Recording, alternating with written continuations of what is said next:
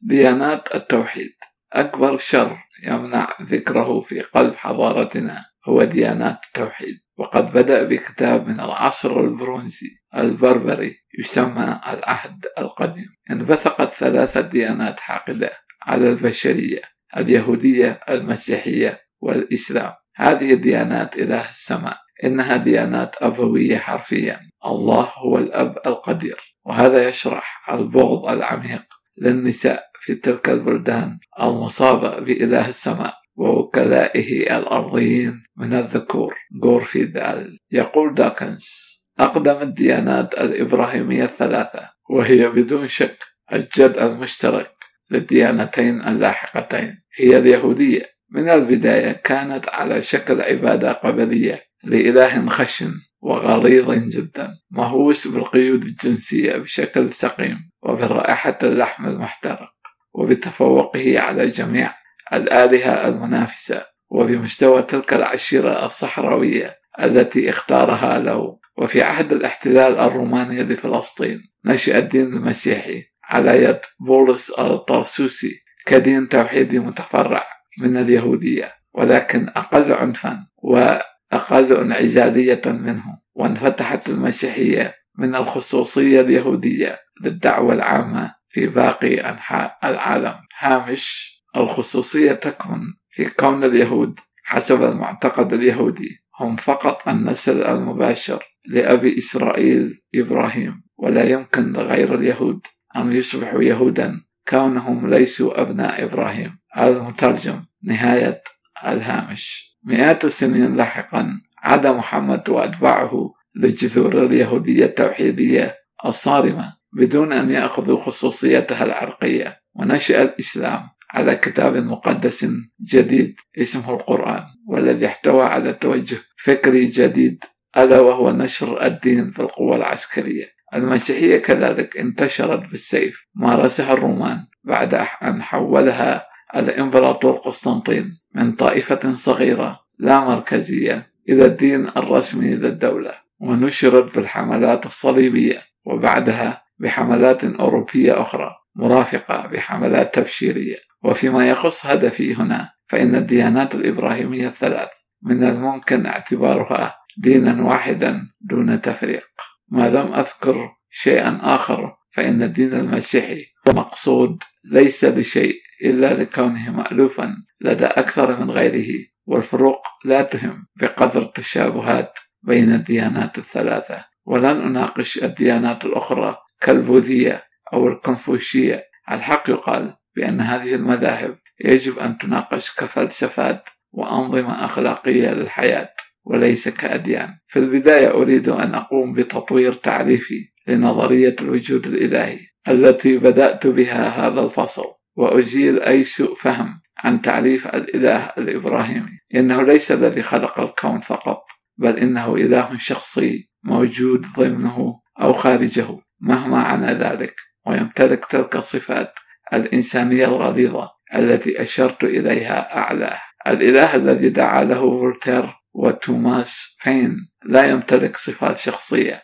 على الإطلاق مقارنة مع المريض النفسي المذكور في العهد القديم. رب الألوهيين في القرن الثامن عشر المسمى بعصر النهضة. هو أعظم ما يمكن أن يكون. جدير بخليقته الكونية متعال عن الأمور الإنسانية مترافع عن أفكارنا وآمالنا لا يهتم بذنوبنا المشوشة أو توبتنا له بأي شكل من الأشكال. إله الربوبيين فيزيائي لأقصى حدود الفيزياء هو الفرضية والبرهان للرياضيين المصمم المؤله وأفضل من يضع القوانين الهندسية وثوابت الكون يضبطها بدقة لا متناهية ومعرفة مسبقة بدقائق الأمور. وبعد أن أشعل فتيل ما نسميه اليوم الانفجار الكبير ترك كل شيء وذهب للتقاعد ولم يسمع أحد عنه شيئا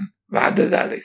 في تلك الأزمنة التي انتشر فيها الإيمان تم حساب الربوبيين صفا لصف مع الملحدين بدون أي تمييز. سوزان جاكوبي في كتابها المفكرين الأحرار تاريخ العلمانية الأمريكية. ذكرت قائمة من الشتائم التي أطلقت على المسكين توم بين. اقتباس يهوذا حيوان زاحف خنزير كلب مسعور قملة وحش كبير عنيف كذاب وبالطبع كافر أيضا نهاية الاقتباس. بين مات فقيرا ومهملا من كل أصدقائه السياسيين باستثناء جيفرسون الذي أحرجوه بشدة من تصريحاته المعادية للمسيحية. أما اليوم فقد تغيرت المقاييس بشكل كبير وأصبح معنى الربوبية معاكسا للإلحاد.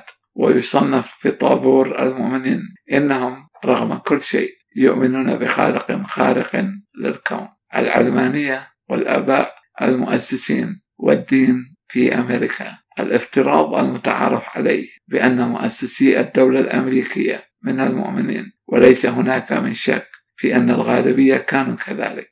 ولكن هناك ما يدعونا للجدال بأن أعظمهم كانوا من فئة الملحدين وكتاباتهم عن الدين في زمنهم. لا تترك مجالا للشك في أنهم سيكونون من الملحدين في زمننا. وبغض النظر عن وجهات نظرهم الدينية في زمانهم فإن ما يجمعهم أنهم كانوا جميعا علمانيين. وهذا ما أريد أن أتحدث عنه هنا وسأبدأ ربما يبدو ذلك مفاجئا بمقولة للسيناتور باري جولد واتر من عام 1981 والتي تثبت تشبث الرؤساء المحافظين الأمريكيين بتقاليد العلمانية الثابتة في أساس جمهوريتهم اقتباس. ليس هناك من تعنت يصيب البشر كما في الاعتقاد الديني وليس هناك حديث أقوى يمكن لأحدنا استخدامه في أي نقاش كالمسيح أو الله أو ما شابه من مسميات الخوارق. ولكن كأي سلاح قوي فإن استعمال اسم الله يجب أن يكون بشكل مقنن. والجماعات الدينية التي تنمو في أرجاء وطننا لا تستعمل نفوذها الديني بحكمة. إنهم يحاولون الضغط على قادة الحكومة باتباع مذهبهم بشكل تام وإن اختلفت مع مبادئهم الدينية في أي مسألة أخلاقية فإنهم يشككونك ويهددونك بخسارات مالية أو انتخابية أو كلاهما معا. وبصراحة فأنا سئمت وتعبت من هؤلاء الوعظ المنتشرين في كل مكان وأقوالهم لي كمواطن. بأني لو أردت أن أكون أخلاقيا فعلي أن أؤمن بكذا وكذا وكذا. من يظنون أنفسهم ومن يعطيهم الحق لإملاء معتقداتهم علي وما يثير غضبي أكثر كمشرع هو تحمل تهديد أي طائفة دينية. ممن يظنون بأن لديهم حق إلهي كي يقرروا كيف سأصوت في مجلس الشيوخ. أنا أحذرهم اليوم سأحاربهم في كل خطوة يحاولون فيها إملاء معتقداتهم الأخلاقية على المجتمع الأمريكي باسم التحفظ. نهاية الاقتباس. إن إظهار المؤسسين الآباء بمظهر ديني مهم لليمين الأمريكي اليوم والذي يريد نشر نسخته من التاريخ الأمريكي. وعلى عكس وجهة نظرهم فعلى العكس مما يدعي هؤلاء فإن أمريكا لم تؤسس كدولة دينية مسيحية منصوص عليه في مرحلة مبكرة. في معاهدة طرابلس عام 1796 من قبل جورج واشنطن وموقع عليه من جون آدمز 1797 للميلاد. اقتباس ولأن الولايات المتحدة الأمريكية لم تتأسس على أي أسس مسيحية ولأنها لا تحمل أي عداء للشرائع الإسلامية أو الدين أو الاستقرار للمسلمين وكما هو مخطوط فإن الدولة لم تدخل في أي عداوات مع القوميات المحمدية. وبنص القانون وبالاتفاق مع الطرف الآخر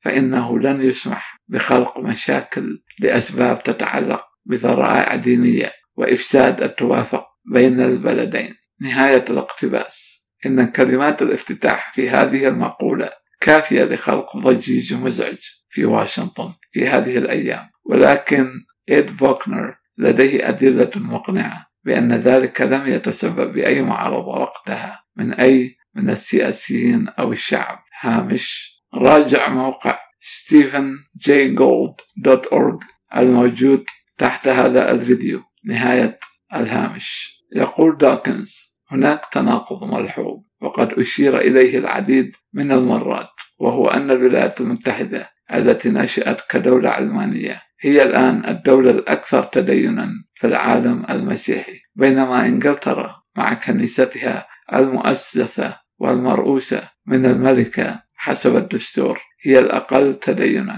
السؤال الذي أواجهه باستمرار ولا أملك إجابة له هو كيف أصبح الحال هكذا؟ من الممكن أن التاريخ المروع للعنف بين الطوائف هو السبب والغلبة تتأرجح بين الكاثوليكيين والبروتستانتيين الذين قاموا بحملات إبادة للفئة الأخرى. والرأي الآخر هو أن أمريكا دولة مهاجرين. أحد الزملاء أشار بأن المهاجرين يستعملون الكنيسة كبديل في أرض الغربة للعائلة والأقارب الذين فارقوهم في أوروبا. تلك الفكرة تستحق التمحيص. ليس هناك شك على أي حال بأن العديد من الأمريكيين يرون في الكنيسة جزءا من هويتهم وفي ذلك ما يدل على أن الموضوع متعلق بالعائلة. الفكرة الأخرى لشرح التناقض هذا تأتي من أن القانون الأمريكي نشأ على أسس علمانية وبسبب علمانية أمريكا القانونية أصبح الدين مؤسسة أكثر عملية. الكنائس تتنافس على الجمهور ناهيك عن الأعشار هنا. هامش نظام تبرع للكنيسة مشابه للزكاة. المترجم راجع أيضا خبر منشور في الجارديان في الثالث عشر من إبريل 2006 مضمون المقال للبحث موجود أسفل الشاشة. نهاية الهامش. يقول داكنز والمنافسة حامية في الدعاية وتقنيات التسويق. ما يسري على مساحيق الغسيل يسري على الله أيضا. والنتيجة تقترب من الهوس الديني بين الفئات الأقل ثقافة في المجتمع وبالعكس من هذا فإن إنجلترا حيث الكنيسة الملكية شيء رسمي. أصبح التدين أقرب للتسلية وبالكاد يعتبر تدينا على الإطلاق. وقد عبر جيل فريزر كاهن إنجيلي ومعيد مشرف في أكسفورد للفلسفة عن هذا التقليد الإنجليزي بشكل لطيف في صحيفة الجارديان العنوان الثانوي للمقال. اقتباس المؤسسة الكنسية في إنجلترا استبعدت الله عن الدين وهناك مخاطرة أكبر في ضياع الأنشطة الإيمانية الأخرى. اقتباس آخر في الماضي كان الكاهن الإنجليزي شخصية درامية متذوق للشاي لطيف غريب الأطوار بحذاء لامع وطباع سمحة. تمثيل الدين بهذه الشخصية لم يكن مزعجا. لغير المتدينين. لم يتدخل في موضوع العرقية أو يضغط على أحد ليدله على الخلاص. ولم يكن هناك حملات صليبية أو قنابل على الرصيف باسم أي قوة عليا. نهاية الاقتباس.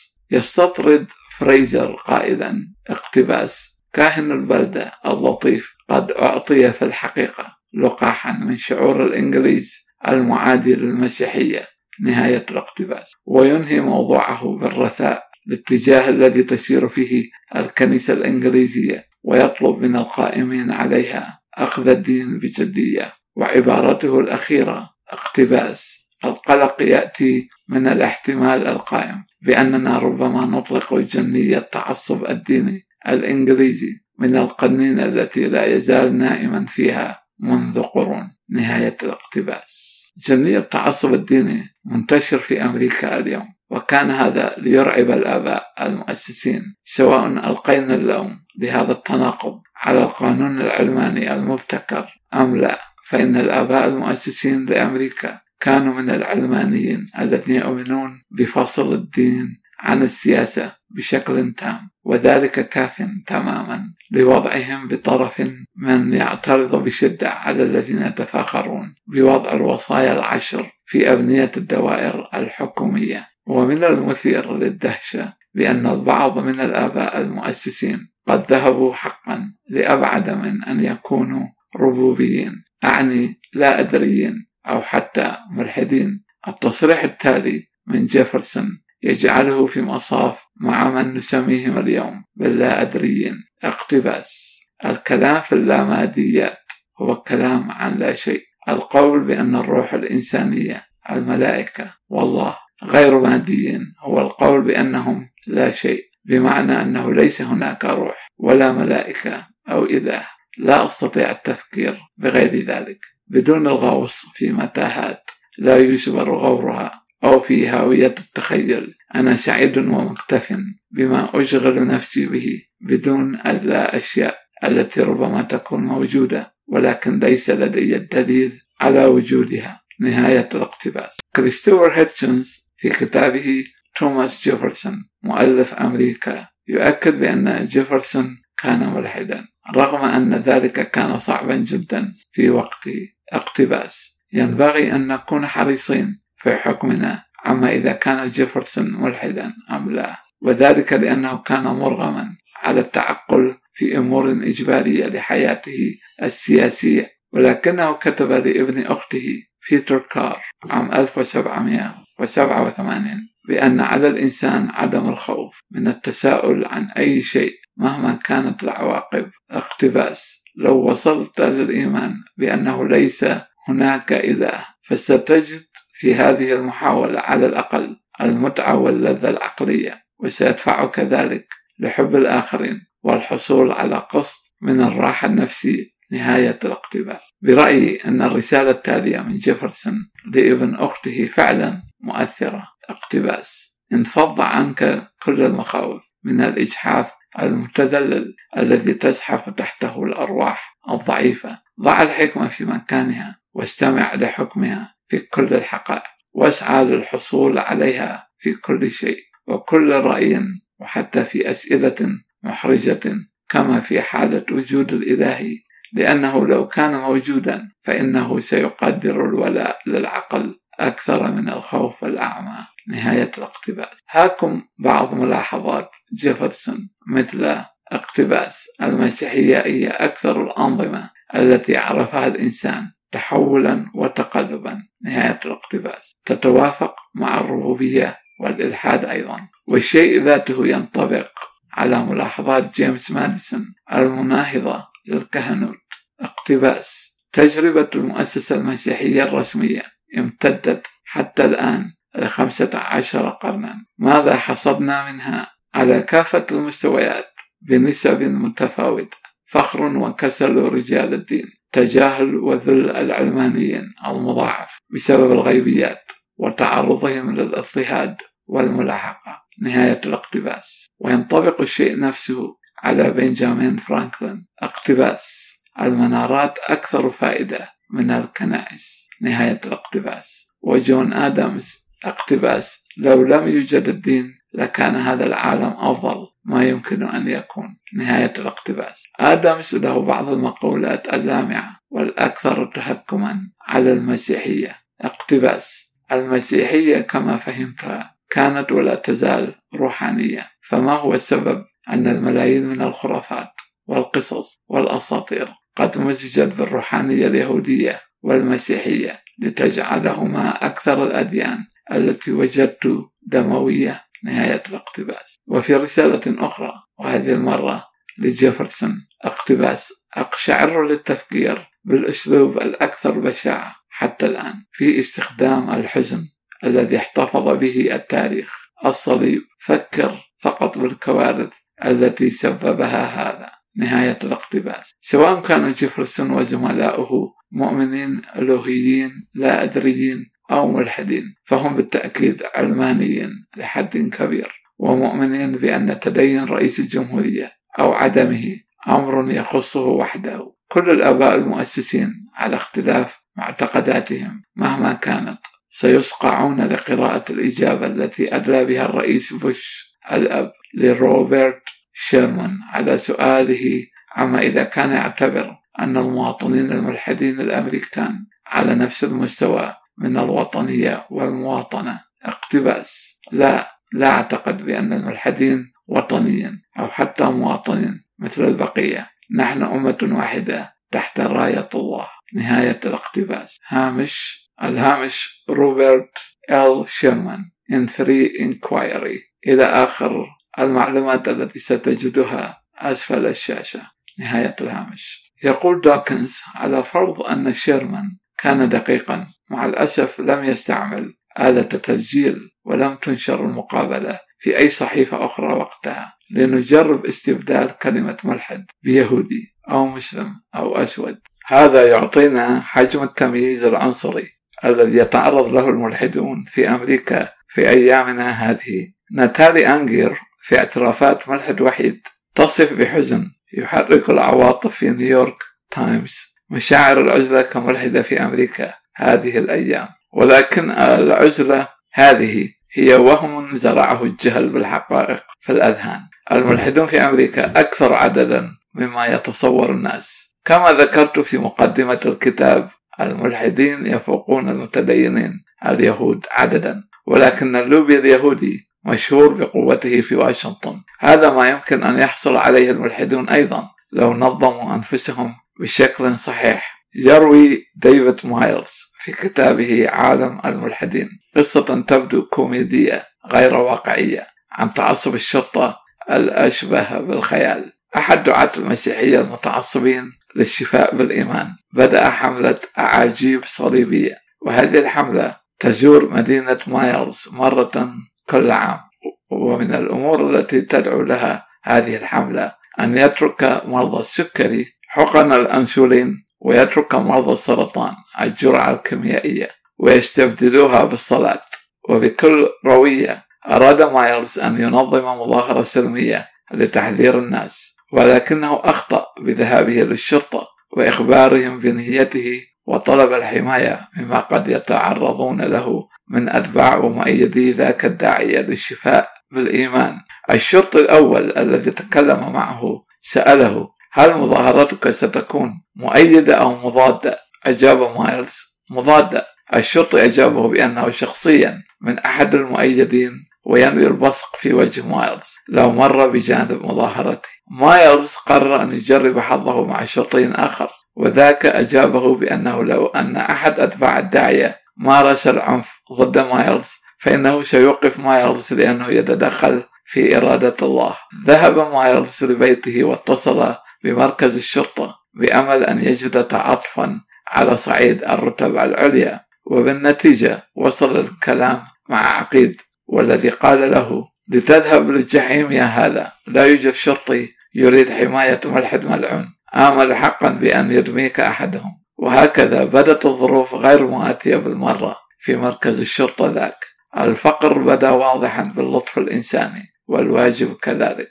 مايلز تكلم مع سبعة أو ثمانية رجال شرطة يومها. لم يحصل على أي عون بل وأكثرهم هدده بالعنف. كثيرة هي الأحداث من هذا النوع ضد الملحدين. ولدى مارغريت داوني مؤسسة جمعية شبكة دعم ضحايا العنصرية في فيلادلفيا كتاب بالتعاون مع جمعية المجتمع الحر توثق فيه سجلات مصنفة لأحداث كهذه. هامش www.fsgp.org ستجد الهامش أسفل الشاشة نهاية الهامش. ولديها قوائم مختلفة تحت أسماء مثل المجتمع المدارس أماكن العمل الإعلام العائلة والحكومة. وتحوي أمثلة عن مضايقات مختلفة. فقدان وظائف تجنب من أفراد العائلة وتصل في بعض الأحيان حد القتل. إن مدونات داوني عن الكراهية وسوء الفهم التي يواجهها الملحدون في أمريكا تجعلنا نؤمن بشكل واضح بأنه لا أمل لملحد صريح بالفوز في أي انتخابات لأي منصب رسمي في الولايات المتحدة. هناك 435 عضوا في مجلس النواب و100 في مجلس الشيوخ. وبفرض أن الغالبية منهم من الفئة المثقفة من الشعب فإنه من المحتم إحصائيا أن نسبة كبيرة منهم ملحدين. من الواضح أنهم كذبوا أو على الأقل أخفوا مشاعرهم حتى يتم انتخابهم. ومن يلومهم على ذلك إذا أخذنا بعين الاعتبار الناخبين الذين يجب إقناعهم. ومن المعروف للجميع بأن أي محاولة للترشيح للرئاسة هي انتحار سياسي للمرشح الملحد.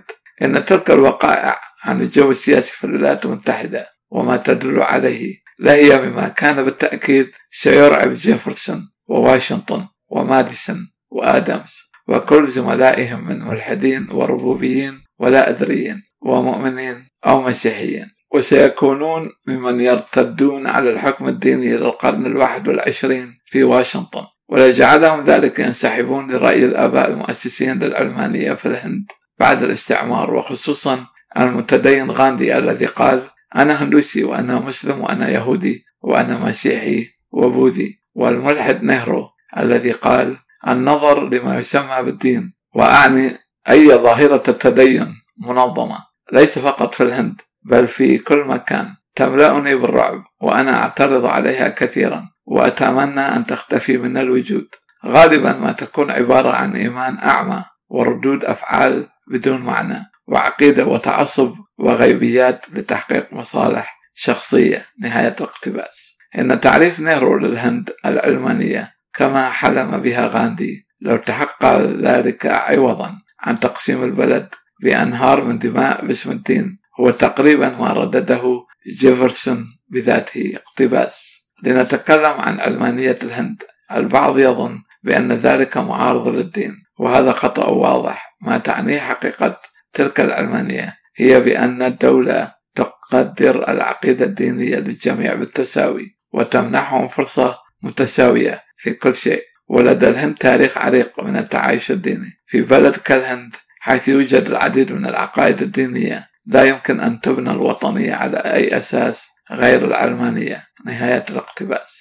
إن رب الربوبيين والذي غالبا ما يتم ربطه بالآباء المؤسسين هو بلا شك أفضل من المتوحش المذكور في الإنجيل ولكنه للأسف أيضا بالكاد موجود أو وجد يوما ما. وعلى أي حال فإن نظرية الله بأي شكل من أشكالها ليست ضرورية. هامش عندما سأل نابليون الرياضي لابلاس كيف استطاع أن يكتب كتابا كاملا دون أن يذكر فيه اسم الله فأجابه لابلاس هذه النظريات لا تحتاج إلى آلهة. نهاية الهامش. يقول دوكنز دعونا الآن نلتفت لللا أدرية والفكرة الخاطئة عن أن وجود أو عدم وجود الإله هو سؤال عبثي لأن العلم لم ولن يتمكن من الوصول إلى جواب له.